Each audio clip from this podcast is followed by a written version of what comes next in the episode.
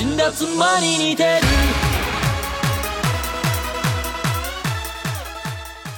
Hello，大家好，欢迎收听拆漫专家，我是糖糖。我是公谷，嗯，我们最近呢，在我们的听友群里面办了一场活动， 小活动，小活动。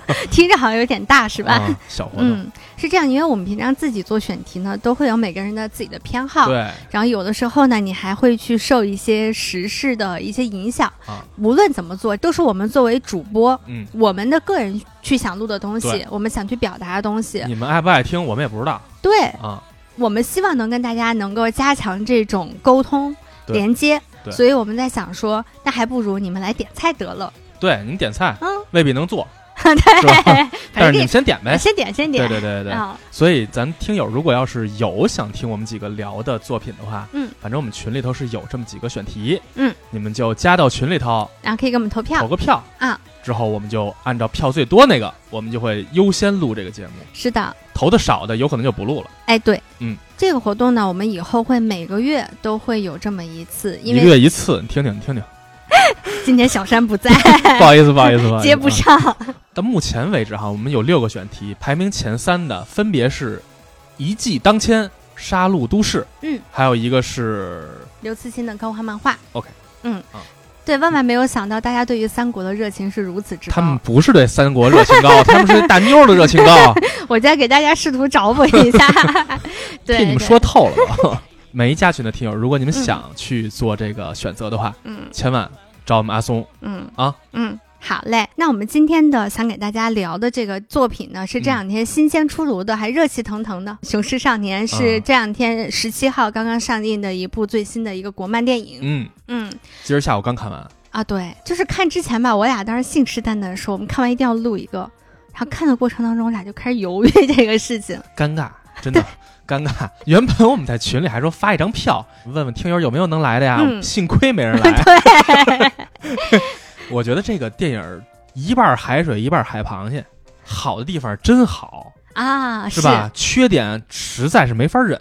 嗯，我觉得有一种我出来之后，我都不知道我该说我是喜欢他、嗯，还是讨厌他。嗯嗯我甚至连说啊，so so 这种我都说不出来，对，哎，对对就，还行，它不是普通，它不是普通，它是很有特色。它就是那种你说不清道不明，让你有一种不知道该怎么去定义它的一种感觉。是，啊，所以呢，我们今天就来聊聊这个片儿。是，我们也不聊剧情，我们就是说说我们的感受，我们不做剧透也。嗯，也算是给大家一个参考，看看大家要不要去自己看一下这个电影。没错，嗯没错，没错。听完我们说的，看完之后感受和我们不一样的话，真的也欢迎来讨论。对对对，也嗯只是我们两个的一家之言，是是吧？嗯第一观感总觉得是像个老港片儿一样，因为它里面有借鉴了太多港片电影的场景、元素，素、台词，嗯，超级多的梗。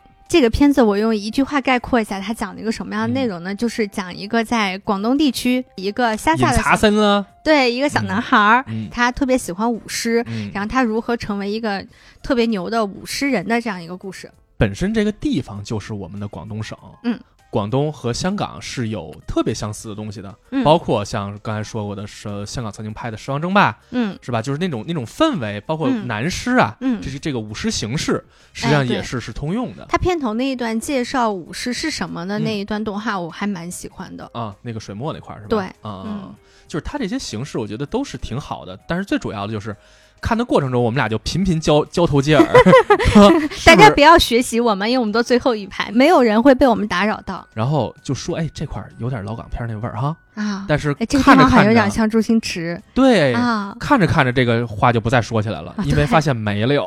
是，我觉得原因啊，是因为它有大量的市井气的那些嗯。场景展展示，嗯。啊，而我们熟悉的啊，尤尤其最熟悉的不就是周星驰嘛，嗯，看的过程中，我无限的想起一个是他的少林足球，嗯，还有一个是食神，嗯，场景的堆砌和呈现，我觉得会有那个味道在，嗯，但是再品看完之后再去回味这个的时候，发现其实不是一个东西。嗯，老港片儿的表现方法是直接嫁接在它的内容呈现上的，是的，但是这个作品里的这些元素，它只不过是有一些市井元素在，嗯，对，但是和老港片儿感受还是不太一样的。我们之前我跟富贵，然后在聊五六七那一期的时候，其实有专门梳理过，就是嗯、呃在香港电影当中是有一支这个片子的它的归类其实就是市井文化的片子归类，嗯嗯嗯所以为什么我们一聊到市井文化，或者说我们现在的这种动画创作者，一旦想要创作市井文化的时候，首先就会去借鉴香港电影，其实就跟这个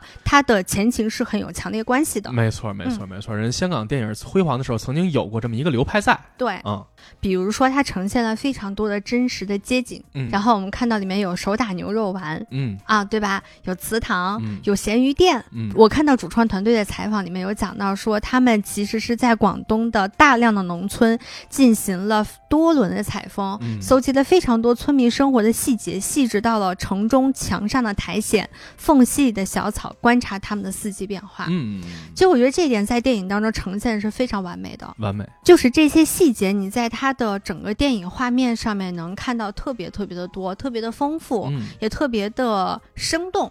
这是他这个电影非常优秀一点，就是他的美工。在之后呢，我们会再详细说。对这个嗯倒回来再跟大家详细介绍这一点。嗯，就是这个作品哈，刚才一上来，其实我们说到了，它是一个直观感受，就是它的优点和缺点都太明显了。嗯，刚开始看这个电影的时候，大概电影进进行了大概三五分钟的时候，嗯谷歌突然间跑来跟我说一句话，他嗯说：“这个片子为什么不放在春节档上啊？”嗯嗯，就觉得特别合适，因为它里面有有提到春节家人回家这件事情嗯，嗯，就是而且那个时候那个片子渲染的氛围，就是应该是那个春节的氛围我觉得谷歌当时能跟嗯我说这句话，我觉得很大程度上是你觉得这个片子还不错。对啊，它可以放在春节档这样子一个这么竞争激烈的一个档期里面，然后去给大家上映。嗯，但后面好像再也没有说过这些话了。对啊，后边就开始吐槽了嘛。啊、对，对，所以我觉得今天咱就先聊一下这个作品缺点和优点嗯分别在哪儿。嗯首先啊，我觉得作为一部以叙事为主的动画电影的话，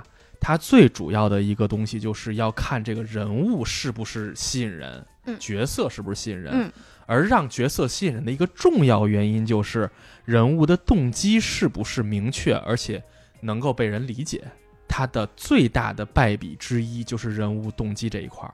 其中啊，如果看的话，会发现有一个男主团队的一个师傅，嗯这么一个角色，是一个成年人。男主三个人都是留守儿童，嗯，因为这三个孩子没有机会去学习真正的啊武师，对是所以他们就又想去做这个事儿。那怎么办呢？去嗯拜个师吧。嗯故事是如何呈现这一段的呢？就是三个人来到一个咸鱼店，见到了咸鱼店的男老板，嗯他好像会舞狮，那我们求您教我们舞狮吧。嗯结果一个生活并不富裕成年男人啊，他完全抛家舍业的去开始了成就别人家孩子的。梦想对我认为这个片子整体上看来啊，是一个偏写实的，包括你像它年份都已经定得很清楚了。二零零五年，对啊，嗯它整个是一个非常写实的作品。而在这么一个作品里头，这个师傅的动机就变得特别莫名其妙。虽然后边对这个事儿有交代，嗯，说他是其实曾经也是一个专注其实说白了，他帮助这几个孩子是为了完成他的梦想。对，嗯但是当时你舍弃你的梦想，不就是要维持家庭生活吗？对。现在你去帮助别人的时候，那你的家庭生活又要怎么样呢？而且我觉得他们家一点都不穷。对啊，对啊，又买石头，又买各种各样的家伙。你想，你多三个大小伙子吃饭，嗯，因为男孩子饭量他就是大，青春期的男孩子饭量是大的可怕的。嗯，你就算放到零五年，但是你描绘了一个是一个穷人家庭嘛，是个穷人家庭，然后每天那个饭感觉像无限量供应一样，就这个事情让我觉得嗯。就很难很难有共情的这个东西在里面。虽然它是一个动画片儿，嗯。但是你的动画片儿整个基调是一个写实的路线的时候，是。你必然要去承担你作为写实路线下你要呈现人物的可信性这个事儿。对，就是如果你的家庭没有那么困难的话，你这个人物他为什么会就是这个师傅他为什么会曾经抛弃他的梦想嗯，去承担生活的那个重压？嗯对，你又又怎么样经历过你的这种内心的天人交战，又重新的又回到了这个嗯武士的这个战场上去最去？关键的这个东西是你说不明白的，说不清楚的了。最关键的是，自从开始教孩子之后，他真的不再回家了，甚至于看着、啊是吧？就彻底跟家庭生活告别了。啊，所以就这个事儿是让人觉得，嗯、反正至于我来说吧，会觉得不是很舒服。嗯，而且看这个角色的时候，我立刻就会想到少林足球里那个瘸子，嗯嗯嗯那个教练。嗯这个教练是怎么刻画的？他是因为年轻时候自己极有天赋又极有地位的时候，他被他的同行骗了，嗯让他去打假球，结果实际上是对方设下的陷阱，嗯。让他从此一无所有，腿还被打折了。他重新燃起，去帮助这个金刚腿他们去组建足球队，培养他们的原因在于，首先是他看到了年轻人有这么好的天赋，嗯，他作为一个从业者，曾经的从业者来说，他有他的这个梦想，呃，对他有他嗯。惜才这部分在。还有一个重要原因就在于他一无所有，嗯。同时他有一个巨大的追求，就是我要报复。嗯，这个是人都是自私的嘛，他嗯有这样急迫的要求，他你刚刚说一无所有那个，我觉得很重要，就是因为一无所有，所以那个你要做的那个事情。嗯，才会显得如此的重要，对。因为它可能会让你的人生产生一个巨大的新的变化。但这个电影里面不一样，嗯。这电影里面是你已经成家了，嗯。然后你有一个小店儿，嗯。你还有个媳妇儿，嗯。然后你感觉好像除了没有孩子以外，你生活还好像也都在步入了正轨，就有一种你还有什么需求要去嗯，走这一遭呢？对，嗯。角色动机不明这件事儿，这刚才说的这个角色啊，只是其中的一个例子，嗯，而在看的过程中，这样的感受会经常性的出现。女主，嗯，女主的我都不敢确定她是不是女主，我也是她可能还没有那个教练他媳妇儿戏戏份重呢。通篇说一下，就是这种。动画电影里面这两年就会有大量的女性的角色是在扮演工具人。她这工具人是什么呢？就是我要让男主在一个特定的时候能够突然间迸发出来一些力量，嗯嗯啊，让他能够人生突然间出现一个什么美妙的一个转换，嗯。什么生死存亡之间，只有他才能把男主从地狱拉回到人间，嗯。总是扮演这种角色。嗯第一呢，我从性别上来说，是我不喜欢女性被定义成这样子的一个嗯，功能性角色功。能性角色。我觉得这个电影里面他试图去做的一些故事，因为嗯这个女主她本身也是一个舞狮的一个特别优秀的一个女孩子，但就这样了。嗯然后她的出现呢，就是为了去激励男主走上舞狮这条道路。嗯然后完了，每一次见到男主，都会跟他说一些名人名言，嗯嗯嗯，就是感觉能刻在石碑上的那一种。嗯嗯嗯。你干嘛呢？至于我来说，我能回想起来的话，就是那个师娘拿起拖鞋就抽这个师傅啊，嗯，是吧？就是特别暴躁的一个暴力女的形象，就是和功夫里那个包租婆几乎是一模一样。对，因为师娘觉得她老公一天到晚不务正业嘛，对啊你还不如多卖两条咸鱼呢。嗯嗯嗯但是在当她看到师傅和孩子们在一起相处之后，这个师娘的转变，我觉得有一些过于直接了。感觉像他身上摁了一个开关，对，啪嗒，或者说性情大变，对，就是剧情到这儿了，他啊该转变了。还是工具人嘛。对，嗯。又把它做成了一个这样的一个以他去扭转局势的这么一个角色，嗯，所以就是这样的感觉，就是整个会让我觉得这里头大量的人物的行为和他们的细节的失信，我觉得会让人感觉特别不适。对你没有办法理解这个人，没有办法去跟他共情，所以他在这个剧里面，他其实有大量的你能看得出来，他努力的在煽情的地方。嗯，努力的在调动你的情感，调动你的共鸣，但是很遗憾，他绝大多数都失败了。是的，甚至于觉得有一点尴尬，嗯，是吧？嗯，那个我爱你是怎么回事？那一段简直尬得我都要崩溃了。我觉得可以从这儿咱们就聊到下一个他的问题了，嗯，就是他可怕的台词。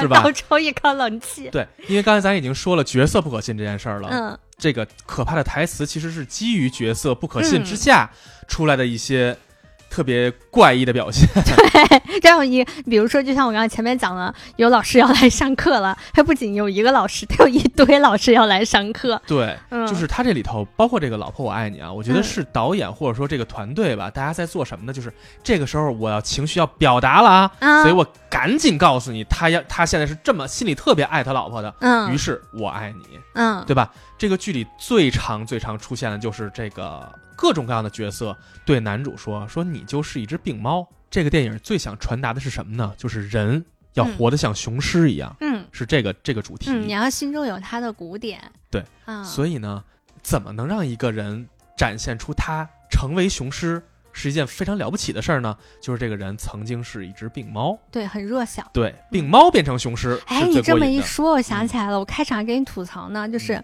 电影的一开场的画面里面嗯有一只瘦骨嶙峋的橘猫，啊，对，我当时还跟谷歌吐槽，我说这导演一定不不了解橘猫，橘猫一般不会 瘦骨嶙峋。哎，我现在才意识到过，度解读的话，这就是在影射男主就是那只对啊，瘦橘猫，是啊，是吧？嗯，所以他各种地方不停地在用各种人的嘴去去说男主，你就是一只病猫，你就是一只什么什么软猫，嗯，在不停的去强化这个，嗯生怕观众们理解不了男主是一个弱鸡这件事儿。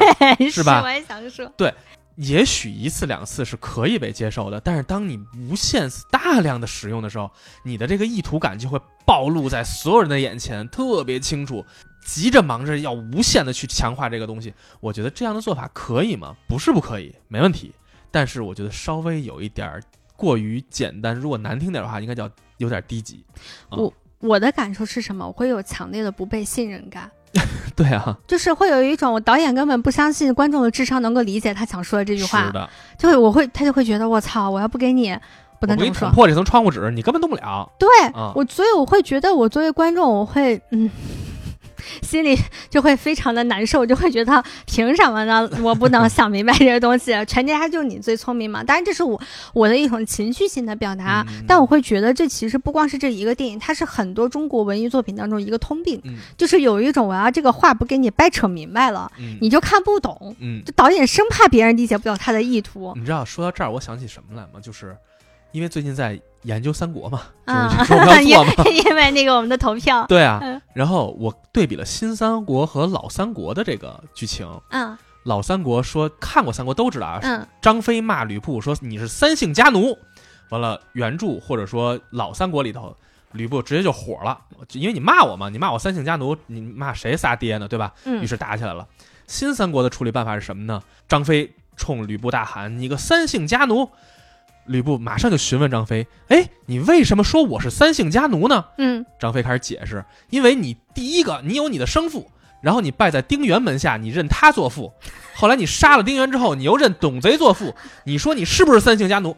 这就是新三国的处理办法，就是哎，你说的这个嗯想起来，新《红楼梦》和老《红楼梦》一模一样的处理方法。干嘛呢？不用把我们当傻子好吗？对对，所以你看，就是他的表现方式，就是把过量的去解释，嗯去告诉观众，是一二三四五，头头是道，是这种东西完全丧失了台词的韵味儿。你说师傅不说老婆我爱你，嗯难道大家就感觉不到他们俩之间浓烈的爱吗？嗯嗯，没错，就是这么回事儿，啊，不需要去解释了。是嗯，你像你要解释可以，我想给大家一个非常好的解释的经典案例，嗯，就我特别喜欢的电视剧《我的团长我的团》嗯有有一集里面有一段那个非常经典的一段戏啊，大概意思就是讲那个假的国民党的团长，然后带兵去在那个国门口，嗯就怒江的那半边儿。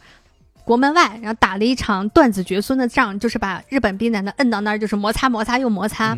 回来之后，因为他是假团长，他就要接受军事法庭的审问。嗯那这边我们这边的师长哎就打了断子绝孙的仗，是给他们全都摁死在那儿了。哦，嗨，我以为全都打勾勾呢。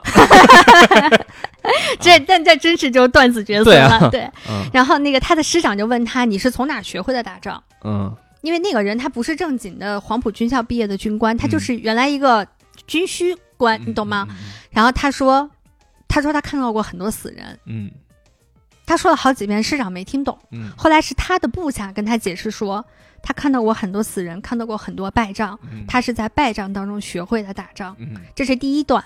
第二段呢，你就问他说，你对日本人。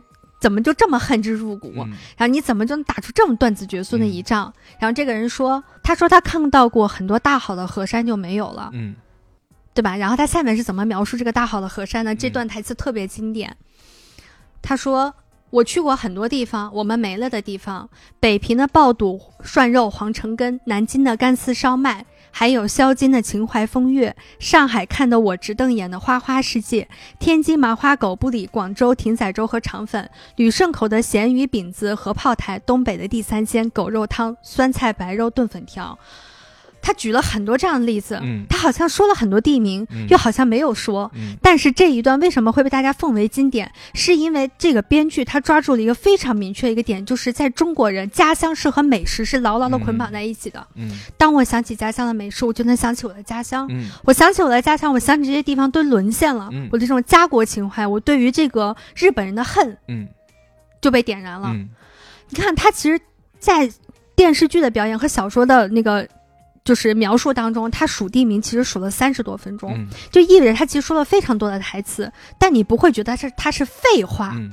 他又很明确的表达出情感，他会比你说啊，我去过很多，我们现在已经什么沦陷的地方，上海、北京、嗯。南京，然后东北，嗯，他会比你单纯的去描述地名要带来的情感共鸣要强烈的多嗯。所以就是当你要想把台词说得好的时候，是需要非常深厚的功力的，嗯不是所有的地方都需要无声胜有声。嗯对吧？你可以说的多，但请你知道什么是好的。嗯嗯嗯，就是这个作品里的台词，很多地方显得特别的拙拙劣吧，拙劣吧，就是是会让人有尴尬的感受的。啊，太尴尬了。嗯嗯，然后除此之外，我觉得还有什么哈？剧情确实有点老套，嗯，是吧？嗯，其实 咬牙切齿的嗯出来我们。俩其实现在都不太愿意再接着去损人家，说人不好哈，但是确实问题很多。这个剧情，我们是我们最最最熟悉的嗯小人物，或者说相对比较苦难的人物，嗯开始去挑战自己命运的故事。是，其实这样的故事可以延展出各种各样的表现方法，嗯完了去让这个故事变得与众不同。嗯虽然还是这样的主题，我们也看过很多这样的作品，嗯，但是在这个作品里头，我们看到的全部都是我们耳熟能详，甚至于看到某一部，你你甚至于能想到最后的结果是什么的。我们俩甚至还电影院猜下面那个是什么，要要干啥了。关。键是猜中了呀 对呀、我俩还在那比着猜，特别没有意思就。对对对，嗯就是他确实没有跳出一个励志电影的传统的叙事框架。道路，呃嗯，俗套的脉络，是，嗯嗯所以结果就是惊喜感很少嘛。嗯我觉得怎么说呢？这个不是不行，但是如果是这样的话，会确实丧失很多观影的乐趣。对嗯我觉得这是其中一点让我觉得老套啊。嗯我觉得第二点老套是我更不能接受的。嗯这个可能就要结合一下我们前面去说那个病猫那件事情。嗯就大家如果但凡看过黄黄飞鸿系列，就知道，就一旦和武士的电影相结合，就知道。在那个年代下，你武士代表了什么含义？嗯病猫代表了什么含义？嗯它是有非常强烈的时代背景在里面的，对吧？嗯我我们可以说它为称之为时代价值观。嗯在黄飞鸿那个时代下，他演出这样子的内容，你不会觉得，你虽然觉得它老套啊，嗯你不会觉得不是嗯，嗯它有大背景衬托。对。但是二零零五年是什么时候啊？嗯我们已经进入到了世贸组织了。嗯，对吧？我们虽然没有像现在一样这么样的国力强盛，嗯对吧？但那个时候我们也没有像黄飞鸿时代那么惨呐、就是我们不需要再把自己描述成一个病猫了。嗯那个时候，我相信中国人还没有再从骨子里认为我们还是一只病猫。嗯你可能觉得我们只是不是一只雄狮，嗯，但我们不是一只病猫，它是介于这两者之间的一个嗯状态。因为很快我们就零八年了，零八年我们经历了那么多苦难和那么多辉煌，对吧？从此之后，我们的民族性就有一个非常大的一个变化。嗯但是真不至于，所以他那个片子让我看着会有特别的恍惚感。我到底是在看一个一百年前的故事呢，还是在看一个本世纪的故事呢？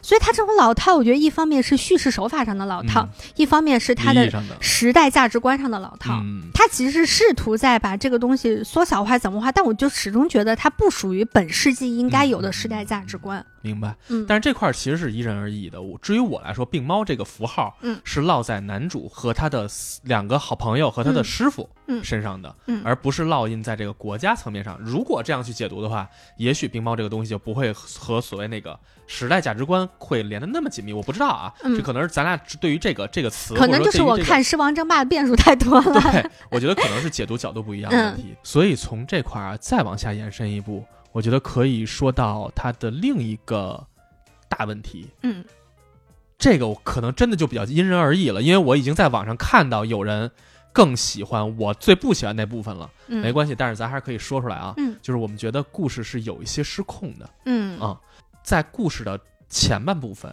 主要讲的就是少年和他的朋友们在一起积极向上的成长和舞狮、嗯学习舞狮的过程，而故事的中后部分开始脱离了舞狮，甚至于嗯，他拿着这个狮头去到了另一个地方，嗯去到了城市里他去广州打工了去。打工了。嗯整个这个是这一段落的基调和之前部分，我觉得是有一个巨大的差异。嗯同时，基调是一个啊，还有一个就是内容，嗯，还有一个特别明显就是导演刻意为之的就是色彩。嗯，在农村部分的时候是，哎呀，光鲜亮丽，颜色特别艳丽、嗯特别娇艳的嗯一个、一个一个表现。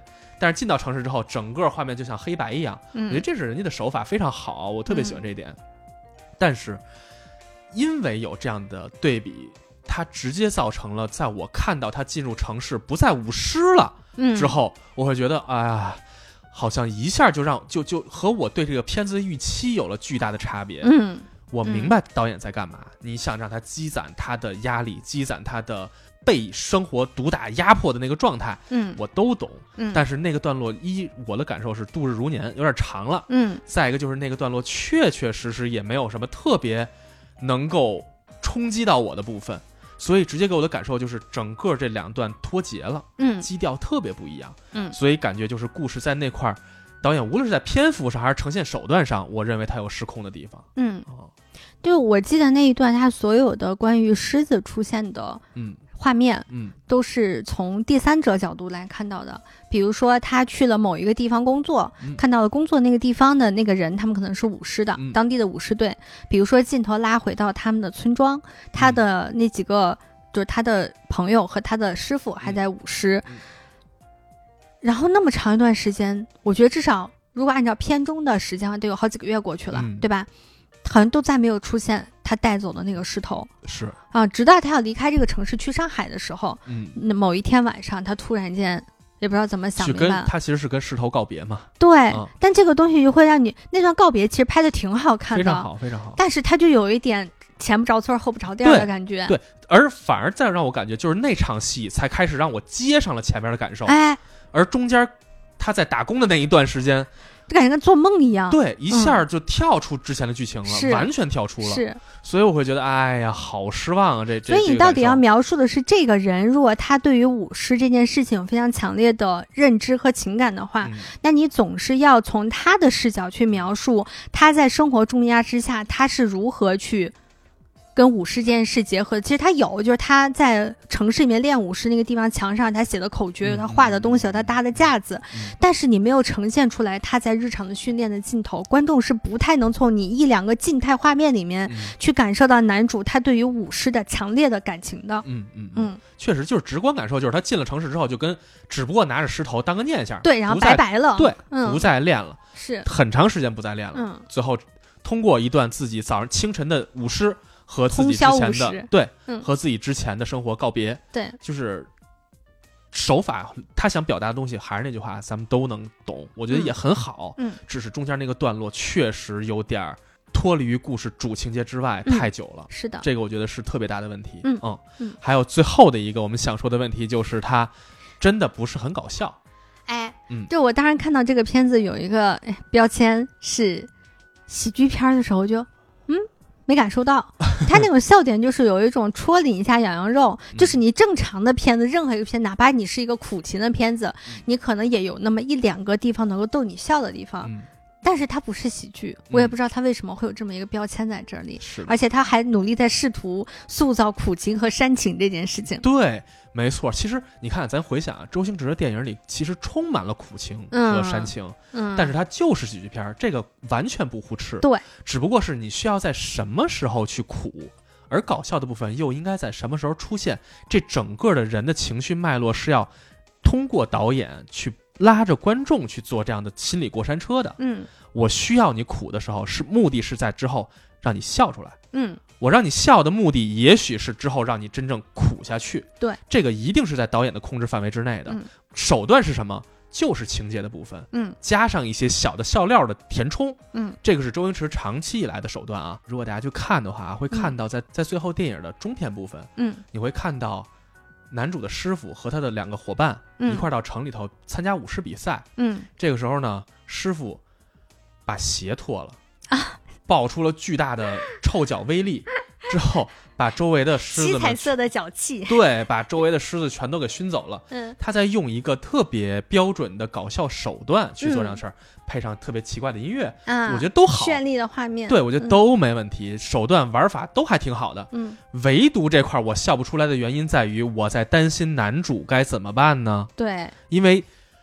在故事的中篇阶段了，你再去拿一个支线的搞笑情节去覆盖这时候男主完全未知的人生的时候，我真的笑不出来，因为我关注不到你这些小细节上是的。我要考虑的是男主他妈的，男主未来该如何呢？嗯我还在那个痛苦里呢。嗯你这时候来挠我，我笑不出来呀、嗯所所以就是这个搞笑的使用，我会觉得。是不是导演在尝试着去把这个压抑的气氛给你往上拔一拔？不知道，但是至少这个拔的手段是我所接受不了的，那我觉得他拔失败了，因为我到最后我的情绪是非常的平静的，是吧？就就是既不搞笑也不悲伤，就是嗯，啊，而但是当时我其实是悲伤的，我当时会觉得这个男主挺悲惨的，这是因为我哪嗯。个我都投入不进去啊。因为他不可信嘛啊，就投入不进去嘛，我硬给自己塞进去的，好吧？真牛，然后还有一个不搞笑的地方，就是他前面用的很多地方其实是那些搞笑的东西都已经见怪不怪了，他借用了很多网络的梗，段子、嗯玩法这些东西是我，因为我是在网上特别爱看有意思的视频的人啊，所以这些东西对我来说搞笑程度不够，所以就是作为一个你标榜自己是喜剧电影的这么一个片子来说，你的搞笑手段是不足的嗯，哦。所以咱们说了人一车的问题哈，这片子真的那么完蛋吗？快骂死人家！那我们俩录它干啥呢？嗯，真这么次吗？我觉得也不能完全说次，嗯你就说次，我觉得有点太过了，嗯嗯。就是说什么呢？当时看到这个片子的时候，嗯就是应该是我去年刚才看哪一个电影，它后面播了这个片子的第一支预告片，当时觉得，哎，还挺不错的，眼前一亮也真的是眼前一亮。嗯为什么呢？终于不再是神话体系的国漫了，我太快乐了。这个是我特别期待的那个原点。嗯，嗯就是。嗯，包括像《大鱼海棠》嗯。它其实还是神话体系的东西，因为它讲的《山海经》嘛，嗯。对吧？所以你终于跳出了这些东西，你你试图在讲一个普通老百姓的生活，嗯。啊，然后那个我觉得武士这个点选的也不错，嗯。我就就这一点来讲，我就觉得我还蛮喜欢他的，就是他是我打分当中这个片子打分当中非常重要的一点。嗯他可能做的不够好，但他嗯。努力再去创新，他努力再去做新的东西。这个嗯件事情，其实，在我们聊所有的国漫电影和动画的时候，嗯。包括漫画也一样，我们在反复强调的。嗯。我们说我们可以接受它短时间内的质量不达标，嗯。没有那么好，然后达不到什么就是呃输出海外这种标准，嗯。但是我们需要他努力在创新，他只要提供新鲜的角度、新鲜的想法、新鲜的利益，嗯只要我们看到这一点了，那我们就觉得它是个很优秀的作品。出发点是好的。嗯第一个就是不再玩神话，是吧？嗯我觉得第二个是它的本土味道非常浓重。电影刚开场十分钟之内，嗯我跟糖糖曾经也扒着耳朵说了一句话，我说嗯这个片子有点像《寻梦环游记》的感受。嗯为什么我会有这种感受？就是因为那个片子一上来就是一段唱嘛，嗯在墨西哥，嗯。他的那个墨西哥的那个街景啊、氛围啊，包括那音乐啊，嗯。直接让我觉得墨西哥那个卷饼的味儿都过来了，你知道吗？就是他那个扑面而来的那种嗯。地方性、地方感，嗯嗯。这个片子让我有这种感觉，嗯。真的是。他虽然不再是那种穿着角色们都长发，留着那个两根大须子，啊，他们甚至长衣，他们甚至有的人的面都是面目模糊。对，真的是面目模糊，大家，请你们如果去电影院的话，去感受一下什么叫面目模糊。我跟谷歌俩人坐那都震惊了，真是面目模糊啊！对但是通过一上来的，其实他也是用了一段音乐，嗯，是吧？嗯一段长音乐。和街景的展示，他那一段街景南方广东的风土气息的感受扑面而来，就像那个墨西哥卷饼味儿一样，嗯就那么重。嗯，我当时觉得真眼太前一好了亮啊、嗯。太好了，而且真美啊，嗯，真而且。我觉得他有一些运镜让我觉得还做的不错，是那种第一视角和第三视角来回切换，嗯。通过男主的第一视角眼睛你在看到的街景，嗯。就是他有一段逃亡戏嘛，他骑着自行车，嗯。然后突然间就切到，就感觉跟打那个吃鸡的那个视角，突然间切到了你的眼睛上一样，你就你面前就是一个自行车车把，嗯。然后他晃来晃去，晃来晃去，然后在那个情况下，你的双眼能够看到的街景，嗯。那些东西都是特别的真实的，嗯。因为你平常骑自行车你能看到就是那些东西，嗯嗯没错。然后还说到这儿啊，说到它的画面美，我觉得必须就得说的是，人家的画面是经过精心的设计的。我真的觉得这个这个片子啊，就属于那种可以每一帧去截图的。对，我会觉得有一种这么说可能会有一点点过誉它，啊但是我的感受是很像的。你比如说我，我其实特别喜欢看那个《清明上河图》，嗯就是因为我不是因为它是名画或者怎么样的，我喜欢看它里面的一些人物人干嘛呢？嘛呢？嗯其实我要截下来这个图，我也是会来看这个的。嗯，哦，对，它主要它的这个元素很丰富。它的风土人情是什么样的？因为我是我没有去过那边，我没有在我没有在那边生活过。嗯我说或者说你没有去见过零五年的广州是什么样的？说实话，我现在广东、广州、深圳这几个地方，我经常就会分不清楚。嗯作为一个纯北方人，嗯所以我很好奇那边的生活是什么样子的。嗯，零五年是什么样子的？嗯乡下是什么样子的？嗯一个小镇里面是什么样子的？所以我就觉得，如果要是我截图，因为它有大量的这种长街景的展示嘛，我想去看看他们是什么样子，这个心情就和我看《清明上河图》的心情是一模一样的。嗯嗯嗯，特别好。而且我想说的，它那个画面经过设计是哪块儿呢？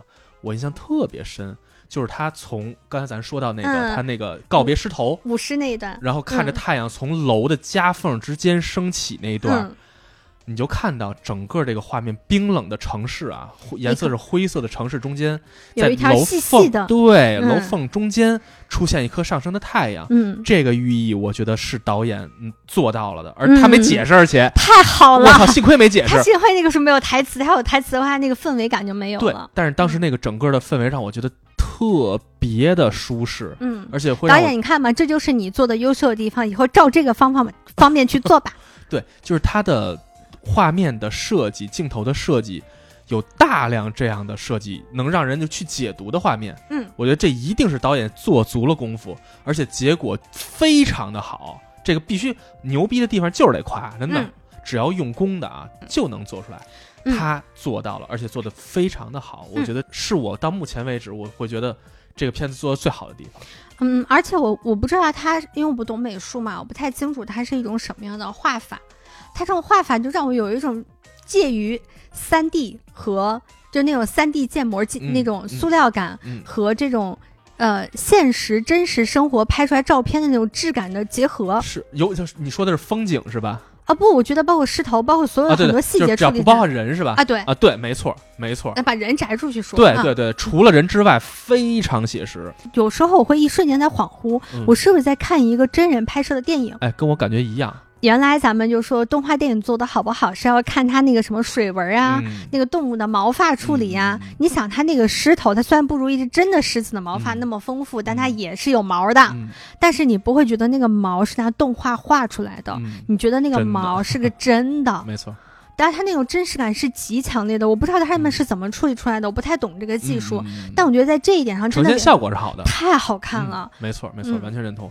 而且到现在为止，我其实挺想买一个它那种小石头啊那个小当画架小装饰太，好看了，那有个。女女主那个车里放着那个啊就是那个那再稍微细致一完了，咱们观影会出来，它有那个就是那个周边区，周边的是吧咱咱没看咱就急着录音啊，啊。嗯，至少能让我们有想买的欲望了。真的是，它重新让狮头这个东西回到我们像我们这种俗人的视野里头了，嗯是吧？我觉得真嗯特别好。嗯除此之外，角色设计，我知道这个事儿现在遭到了一些非议。嗯我不想评价这个事儿啊，就是嗯我只说我个人的感受，就是他的角色设计，尤其是主角的那个朋友，就就是阿猫，阿猫嗯对，阿猫实际上叫阿猴比较合适，是吧？对，长得跟个猴一样，但是他一出场我就觉我就乐了。他那个发型主要是太标准了。对呀、就是就是卡卡罗特嘛，对，就孙悟空，但是他的脸是一猴脸，哎，但是发型是卡卡罗特。是这个包括这个角色设计出来，是整个电影唯一能让我觉得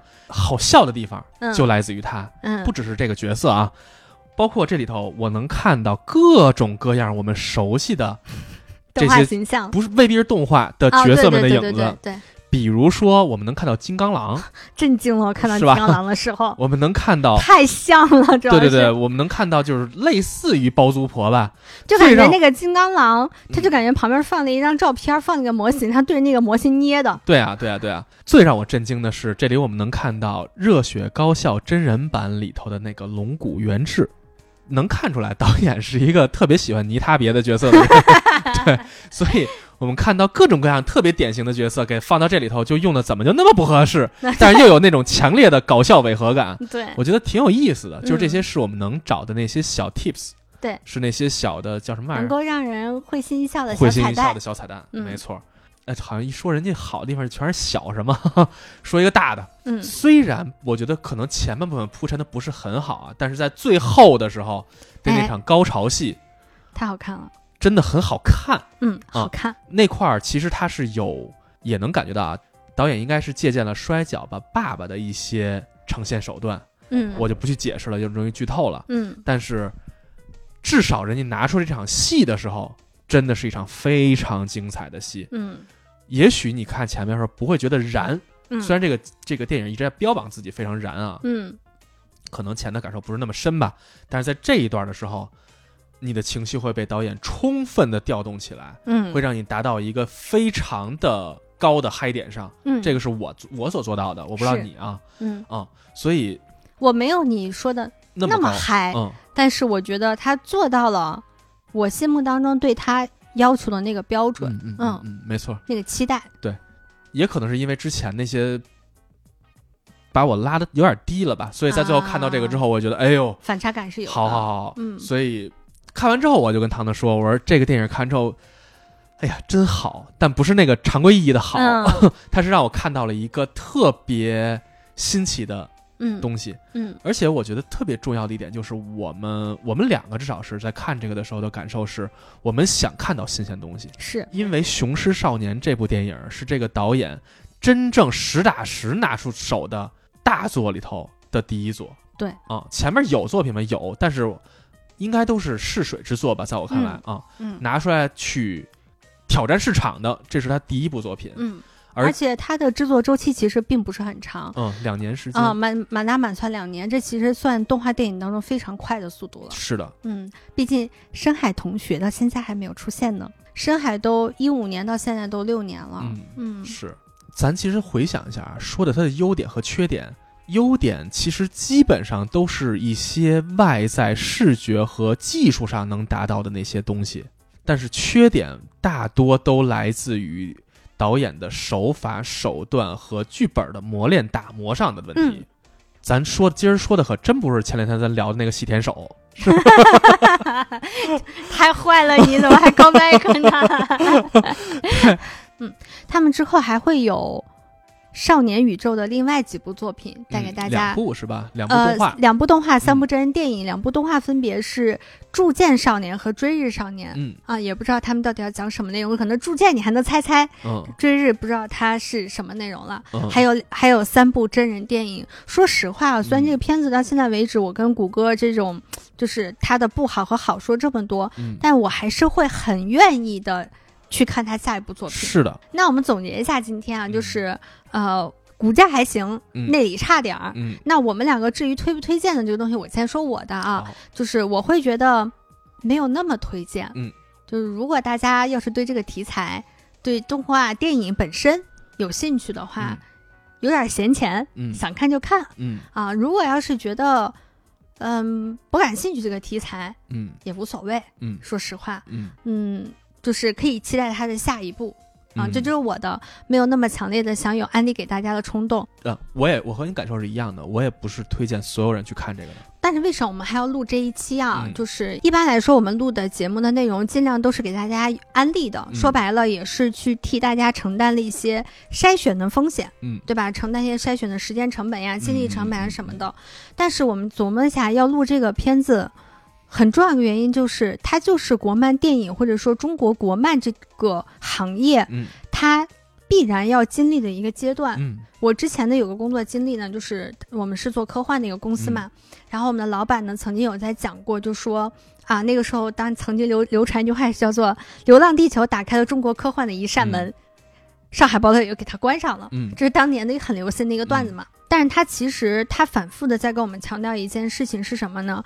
就是说你们不能要求每一个电影都是《流浪地球》嗯在《流浪地球》产出第二部《流浪地球》的时候，一定会有大量的上海堡垒，嗯，它一定就是没有价值的吗？嗯不是，你不要看到它只是个烂片儿，嗯它让人看到了科幻电影。如果你不按照科幻电影应该拍的那一些标准的不是说套路啊，嗯而是操作方法。嗯你有足够的诚心，你有足够的金钱，嗯你有很好的演员，你有很好的导演，你愿意沉下心来用心打磨。嗯你没有走到这一步之前，你拿出来的东西就是这样子的。嗯它也会产生大量的垃圾作品，甚至有很多像这样子，我们不知道该怎么定义它，嗯有着极高的优秀的一面，又有有着极极多的不太优秀一面的作品。嗯那在这个作品，它在不断的平衡的过程当中，它就是在往前走啊。嗯流浪地球》它就一定只是一个很高的标准吗？不是的，大量看，如果你看过很多优秀的科幻电影的话，就知道《流浪地球》它真的只是一个差不多的水平的作品，真的是嗯真的就是这样。嗯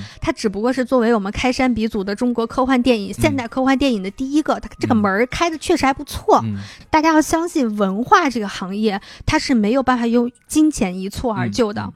文化行业就一定是需要时间和错误的积累，才能一步一步达到我们想要的那个层面上的。是的，我这两天在看那个。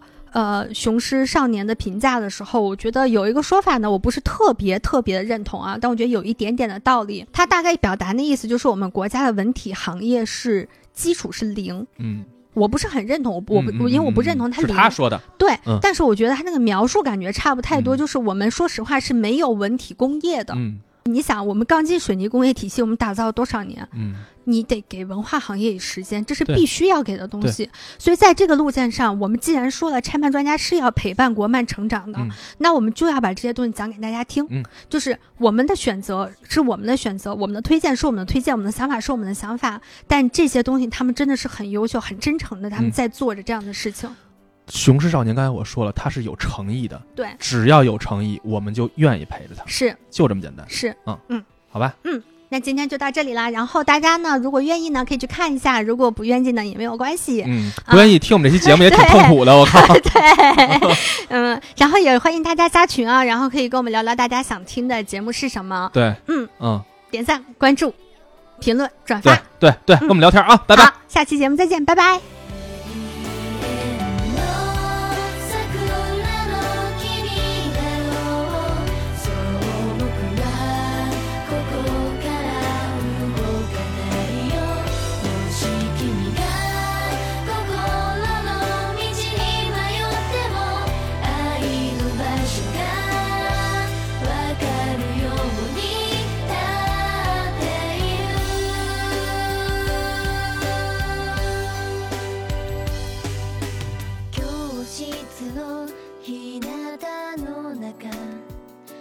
スメイトと